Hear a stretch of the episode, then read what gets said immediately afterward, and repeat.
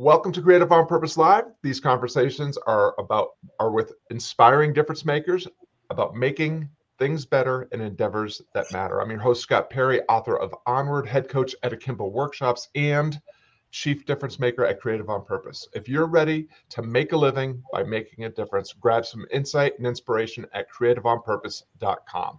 And while you're there, grab a copy of The Burnout Solution. Make a bigger difference by making better decisions let's meet today's guest. Kim, welcome to the broadcast. Please tell our viewers who you are, what you're up to these days, and where can they go to learn more about you and the difference you're making. Thanks, Scott. It's great to be here with you this morning and, and with your audience. Um, so, as, as, Scott said, I'm Kim Fisher, and what I actually am, I'm a nonprofit strategist. So, I have kind of a unique world that I operate in. I have over 30 years' experience as a nonprofit executive, and I was also a business coach for a period of time. So, I just brought it together and I do business coaching for nonprofits, which is a, a wonderful adventure and journey. So uh, the key area that I work in, actually, I work with nonprofit startups. So what I love to do is I do formations of nonprofits. I do all the IRS paperwork. I get them incorporated, create their boards, uh, uh, their narratives, their three-year budget, file IRS paperwork, and uh, really just kind of get them started and get them going. That's fantastic. I love what you do. Uh, uh, we were connected by our mutual friend Candace Edelin, mm-hmm. and um, I am just really inspired by it's. It seems to be a really growing enterprise that people mm-hmm. are people that are out there making a difference and maybe successful yes. in one aspect of their lives want to pay that forward with mm-hmm. nonprofits. So, and it sounds like you're really helping them navigate the things that probably most people don't care to navigate, which is yeah paperwork and the the drudgery mm-hmm. of assembling boards and things of that nature. What mm-hmm. what got you? What's I'm always interested in people's kind of backstory, origin story. Like, how, what what was the path that got you from? You said you were a business coach. If, mm-hmm. I don't know if you had other experiences before that, but what got you from where you are were to where you are now? Well, uh, my I over 30 years as a nonprofit executive. So I've been in development, marketing, training, education, you name it, including seven years as the chief executive of Arms of Love International. And uh, so throughout all that time, I just I saw a lot of the challenges that nonprofits face, and some of it is because nonprofit people are very heart-driven people not always as business oriented, business focused, business experienced. And so I found over and over and over again nonprofits that I worked for and the ones that I've now worked with as my clients that that's really a part of what the struggle is is for the nonprofit is to bring in that business expertise and strategy work. So uh, the areas I also work in besides formation is I do nonprofit finance. So getting their QuickBooks systems set up and income and expenses and training chief executives in how to read nonprofit financials and training boards how to read nonprofit financials. And then I also do board development work for small nonprofits. And again, just helping them when they get stuck. I love working in the micro nonprofit area. That's really where my niche and love is. And so it really came out of Scott, as I said, just my own experiences working for boards, serving on boards. And my passion is really to help these people that are so heroic. People that start nonprofits are such heroes to be able to uh, start off on the right foot in the best way that that I can. They're, they'll make their own mistakes, but as I do, as I say, I come by my own mistakes quite honestly, and what I teach the nonprofits and how to do things a little bit differently to hopefully not make some of those same mistakes. Awesome. I, am not really familiar with a term that you use, and I wonder if you would just kind of unpack a little bit. Micro nonprofits. Yes, just the um, startups the startups, nonprofits under $500,000, uh, just kind of the smaller organizations that um, that are have they have you know like any startup business, as you and I both know, and many of your listeners know, has its own uh, challenges to it, and then then you have the growth options of the way that businesses grow. So in this case, nonprofits are very much the same way. They they have their own challenges when they're small, and I love to work within those within those areas. Nice. Well, and I know from um, you know from our conversation uh, earlier off camera that you have really had a lot of success, especially recently with what you're doing. And I'm wondering if you, when you go back in time and kind of look at what are the pieces that I, that you assembled, what you know, when when was the moment that you kind of tipped the scales? Um, I imagine that you didn't just burst onto the scene, wildly successful, turning away business. um, most of us that seek to, you know, build something a little bit bigger than ourselves and make a difference doing work that matters, had mm-hmm. the experience of having to, you know, learn skills that were um, not really proficient in or hire out to get something done. What what are the the pieces that you that you found you had to put together that, that really put you over the top?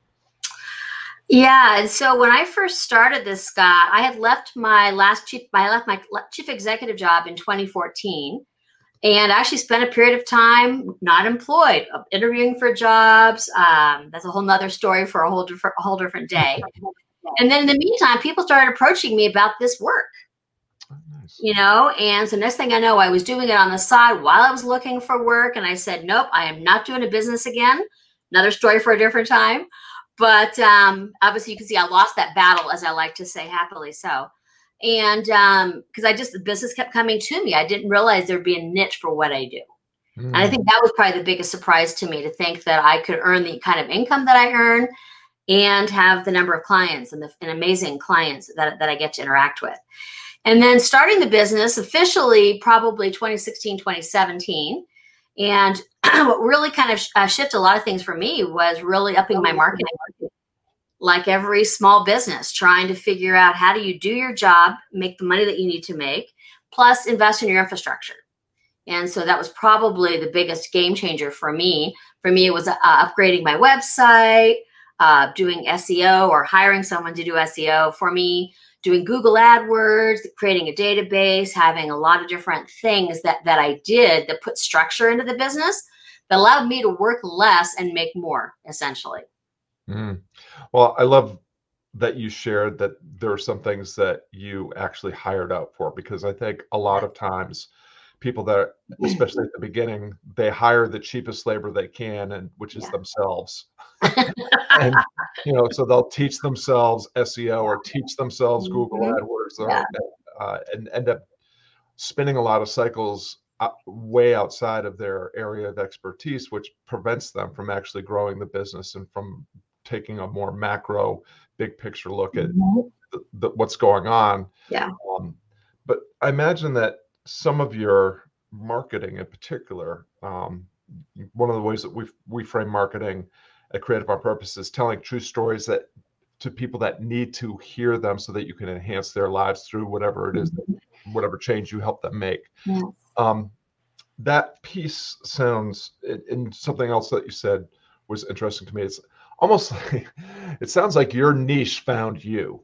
Yes, certainly did. That's exactly so, the way of putting it if you have any tips for how we the rest of us can can uh, make that happen that would be wonderful because i think one of the hardest things certainly that i have found in, in creating creative on purpose but and with all the people i work with mm-hmm. is, is the niching but the the niche and the marketing really go together you have to mm-hmm. know who you're speaking to yes before you can start telling those stories did, were strategically or tactically was there any did you see any kind of evolution in uh, in in in your niche and in your marketing for how you know who you're speaking to and how you're speaking to them? Well you know maybe a great comparison scott would be when i was gosh almost 20 years ago now i started my first small business as a business coach. I actually started as a life coach found that that wasn't really a great fit for me because I'm more business driven. I was had a, mar- a, lot of marketing experience. I became a business coach, and that was a hard business for me to start. And this one has been much more seamless. Twenty years mm later, and I, I've kind of come up with reasons why the difference is for me. This is just my journey, of course, but that number one, you have to be able to do the job and have the experience of what you're actually promoting. Number two, can you find your client? So when I started my coaching business, I had I had to go through coach training and I had experience, but I hadn't actually been trained. I didn't have all the um, things together and the stories. I didn't have a, a, a decades long career of running my own business at that point. And I, to go find my go find my clients, I have I was networking, breakfast, lunch, and dinner, chamber of commerce events. I mean, believe me, I could go on and on. You name it. It was very expensive and very hard on my waistline to go to so many different events all the time. But that's what I had to do to find my find my clients that were business owners. And then the question was, do these people find see you as a solution to their problem? So when you're was business coaching, this is again 20 years ago, people weren't doing as much business coaching. I was in the San Francisco Bay Area, and even there it was difficult mm-hmm. to be able to um, talk about coaching, and that's the first thing. And then number two, am I uh, would they hire me? So I had a two-step sales process in that. That was that was, hard. Then number four, can your clients pay you? So those were the things that were not operating as well in my first business that really shifted in my second business. And I could really see that now. So I, again, I spent 30 years in the nonprofit space. I have credibility in the nonprofit space. Um, I have contacts in the nonprofit space. It wasn't difficult. People that know nonprofit people know other nonprofit people. So that's a very common place to operate in. Also, a place I loved. I loved operating in. I mean, it was a passion of mine for, for decades of my life. And I did find that my clients found me the solution as the solution to their problem. Because again, in my experience, I feel very confident and I love what I do because I know I give my clients fantastic value for, for, for in our work together compared to my competitors. And um, and they pay me, you know, because of the niche that I operate in. So that's kind of a general overview of what I really discovered in my own journey um, in business and also interacting with other entrepreneurs is that if one of those four things is missing, there's going to be not that you can't overcome it, it's just going to be more challenging than when you find a space that you. The biggest thing is again, can you find those clients easily without a lot of money, time, and effort? Are they there? Yeah, well, I really appreciate you articulating that that clearly. And so what I'm hearing is you started where you were with what you had and who you already know. Mm-hmm. And that piece in particular is really uh, important to me because it's so often when clients will come to me, they'll say, "Well, I got to figure out how to, um, you know, have a better presence on social media." And I always go, "How is that part of your your you know get started strategy? Like, how are you going to possibly, and especially at this stage in the game, mm-hmm engage with total strangers in a way that so thoroughly delights them that you earn their awareness, their attention, their trust, their permission, their enrollment, and their investment. That's that's that's that takes a long time. It does. Who do you already know? Who's mm-hmm. Who? Who do you already know? What problem do they have? Mm-hmm. How can you craft a solution to it? That's mm-hmm. I, I, love that, that that you share that. I think that's that's a way that people that are really ready to get going in their enterprise um, can get going and not mm-hmm. spend a lot of cycles hiding on social media um, you know howling into the void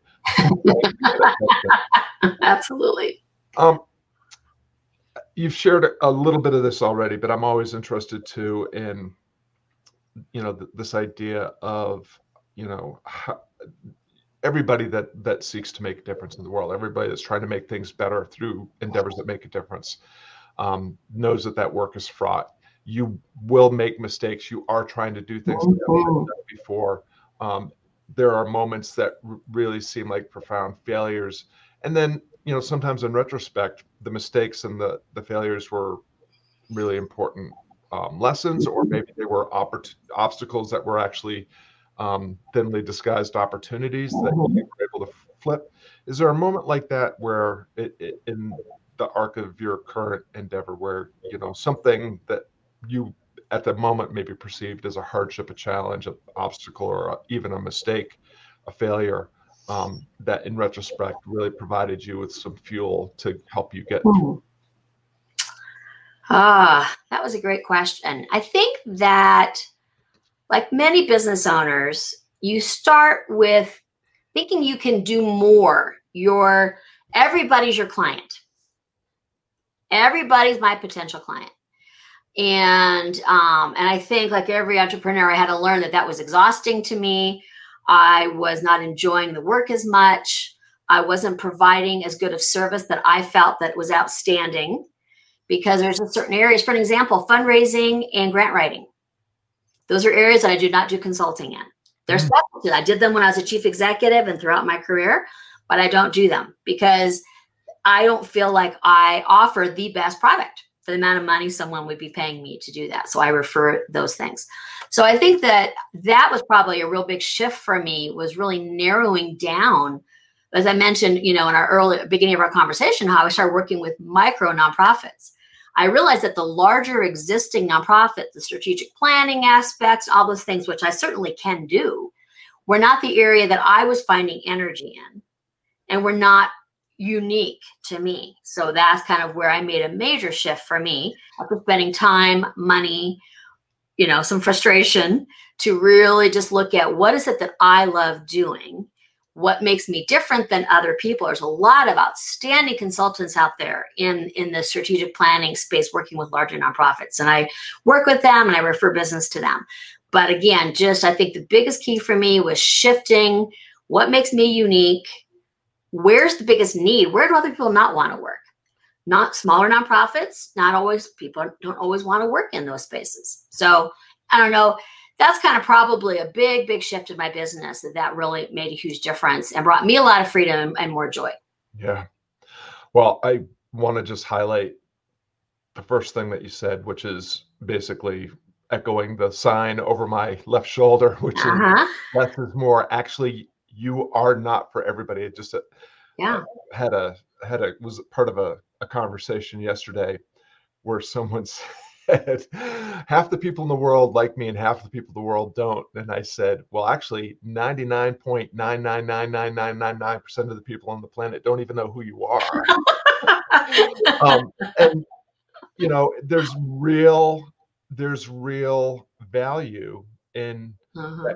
Go small approach. Like, mm-hmm. what's the smallest viable audience that yeah. you can talk to, to use a word that Seth Godin uses? Mm-hmm. Um, that you know that you can serve and delight so thoroughly that they can't help but tell more people like them you know you don't need to, to save the world you probably can't save the world and you don't need to be for everybody yeah. you can be for just you know if, if there are a 100 people that will pay you a thousand dollars mm-hmm. it should be good so and the other thing that you were saying and this is this is so essential and i think too many of us learn this too late it's you have got to be clear on your boundaries and guardrails. Mm-hmm. Yeah. Who, what do you do, and what do you never do, yes. and who do you work with and for, and who do you never work with and for? Yes. And not, not letting that those boundaries ever blur, um, mm-hmm. because that level of clarity will I think be one of the the the biggest um, catalysts to your forward progress because when you do more of the right things with and for more of the right people, to your point, you said it. I I experienced a lot more joy. That's how you can enhance your own life while you're still helping other people. So mm-hmm. love, love, love, love. Um, you know, and, and Scott, what I would say is that also comes into my work because with nonprofits, one of the biggest things is people want to save everybody in the world. And it's the same thing that I do in my consulting with the smaller nonprofits, particularly that are starting, is that not everybody, we would say not everybody's your client, but for them, not everybody is their client either. And so just helping them to niche down. And the very four things that I told you are kind of the four things that I share with them, just in a little bit of a different, different, different dialogue. But if you can't, if you don't have access to those people that you want to help, they don't see you, you're not going to show up in their neighborhood, and all of a sudden they're going to say, "Oh, you you're here to help me." If they don't, already, if they already have a relationship and access to them, and also with donors, kind of in the same way, you mm-hmm. got to be able to tell your donor what it is that you do. Does your donor have a draw to this kind of a thing that they say, "Yes, I want to give up my money, my hard-earned money, to your cause because I see what your purpose is." So kind of, it just kind of works. It works for me, and then obviously the people that that I that I work with in my nonprofit consulting. Well, and I think that there's also real value in something that you're saying in turn, like you use the word referral, like you can refer, and mm-hmm. people really underestimate the value. Uh, yeah. You know, like yes, you you you may not get that person's business, um, and because you actually mm-hmm. help them. Mm-hmm. When you refer someone that's the wrong fit for you to to the right fit, mm-hmm not only do you get the good karma that might get you into heaven, you also get the reputation of being someone that is competent enough in mm-hmm. who they are and what they offer that you can you can uh, uh, turn people not just yeah. turn people away but turn them toward your quote unquote competitors which are really mm-hmm. just other choices exactly um, and by it, it's a way of being of service and helping that can only mm-hmm. get your reputation uh, in in the marketplace. It's yeah. you know I'm sure in your world there's a uh, you know there's a lot of people that know each other. I mean you know yeah. word does spread. Mm-hmm. Mm-hmm. If you are a selfish if you act selfishly in the marketplace, people will soon find out that yeah you're you're a selfish person, and people don't. I don't know if you've noticed, people don't really like to work with people that are only interested in self-interest. Yes, mm-hmm. and I think it's a poverty versus scarcity mentality. I'm sorry, I was going to say prosperity versus scarcity mentality is what I meant to say. Poverty and scarcity go together. Is that do I believe that I can that I can bless and encourage somebody else by giving them a better fit and bless this other entrepreneur? And and then you know I get referrals all the time too in, in the same way. And I you know you kind of asked a question earlier, but I think that is a mistake that I have made in other times is trying to take on a client that I should not have because either I was afraid I wouldn't have money or I thought, oh, I can make this happen. And I got to share, decades in my career later, I'm much less um, enjoying that than I might have decades sooner when I just said, sure, I'll figure it out. And I'm realizing that I love working in my lane right now. And that's where my joy and, and, and peace is. So well, I love, bring I other love, people in and help their families prosper. So, yeah. Well, I love that you brought that up because I I think that that applies even more broadly. And I know that you and I, just from, uh, we haven't spoken about this before, but I was looking at your profile on LinkedIn before we got on, and I know that you have um, some investment in DEI and trying to help broaden uh, opportunity and and create more um, opportunity, you know, diversity, equity, and inclusion. And to me, that conversation is also around this idea of abundance. Like we talk about privilege, and we have treated privilege like a scarce commodity and the ones that have it don't want to give any up because they're afraid that there's not enough to go around when in fact there's an abundance of opportunity yes. uh, and and the more privilege we extend mm-hmm. the more privilege there will be generated which just means that there's more opportunity for more people to do better yes to have more. So I think that I, I really feel you on that because I remember uh, the that shift for me came in my music career when I had a guitar studio. I live in a very small town, and there were a lot of choices for taking guitar lessons, and I was pretty clear on like what I did and what I didn't do. Um, and I remember when I finally raise my prices to the point where I could make a living wage, I would price 20%, 25% higher than all the competition. And people would come for to enter, you know, I always started off with kind of a, a, a, a let's uh, let's get to know each other chat. Mm-hmm. And you know, they would say, Well, we really like you and what you do sounds amazing, but um, you know, there's a guy down the hall that is only charging you know this much um, we're gonna we're, we're gonna try that and i would say fantastic you should do that for sure mm-hmm. in more than half the cases three four five weeks later i would get a knock on my door saying hey do you still have an opening you know because um, even though they were protecting their scarce financial resources they realized that the mm-hmm. value at, of yes. working with someone that treated their kid nice, that mm-hmm. was compassionate and understanding, in addition to being technically good at the craft. Um, mm-hmm. That was that was invaluable. Suddenly, I became a bargain compared to mm-hmm. the competition. So, mm-hmm. really, really powerful. Well, we are coming um, close to the end of our half hour together, and I always end with the same question. Um, you're making a profound difference in the world, Kim, and if there are people out there that, like you, would like to fly higher in the difference only they could make, is there a final tip, piece of advice, insight, quote, something that you would share to help those that seek to begin or to um, advance in the difference only they can make, do so with greater equanimity and joy? Yeah. Um, it's been wonderful to to to to be chatting with you in these in these, in these uh, last minutes.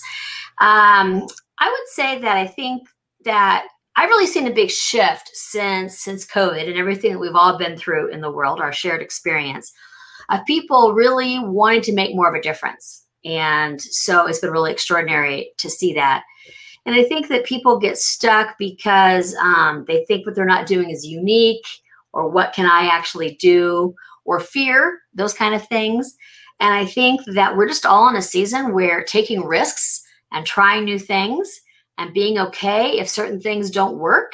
And then we shift a, a different perspective. You know, we shift uh, something different. Um, I guess I would just encourage those out there in your in your audience that that have a nonprofit dream or have a dream to make a difference in their world to to see where that is. Is it um, is it in their neighborhood? Is it in their children's school? Is it in their church? Is it in their business?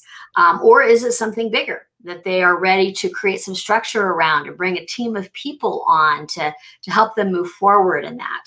And I would say a lot of people that I work with are people that have had their own personal experience with certain things and then they want to change the world because because of the ways that they have learned and grown and that they want to help other families and other people with the with the things that they've journeyed on.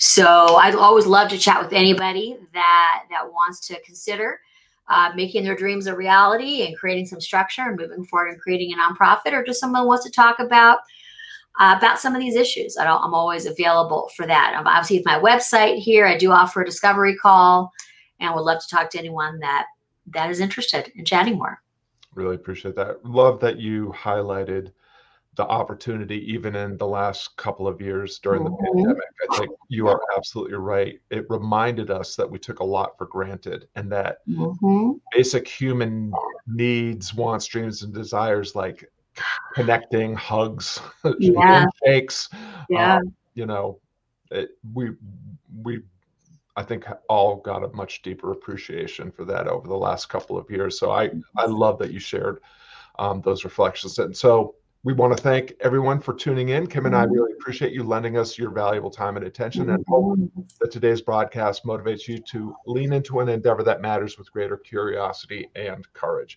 You can learn more about Kim Fisher right down there on at her website visioncatalyst.org. And of course, it's always great to see you at creativeonpurpose.com as well. Now, take the insight and inspiration from this conversation and keep flying higher in the difference only you can make. Kim Fisher, thank you so much for sharing mm-hmm. and wisdom with us today. Thank you, Scott. It's been great to hang out.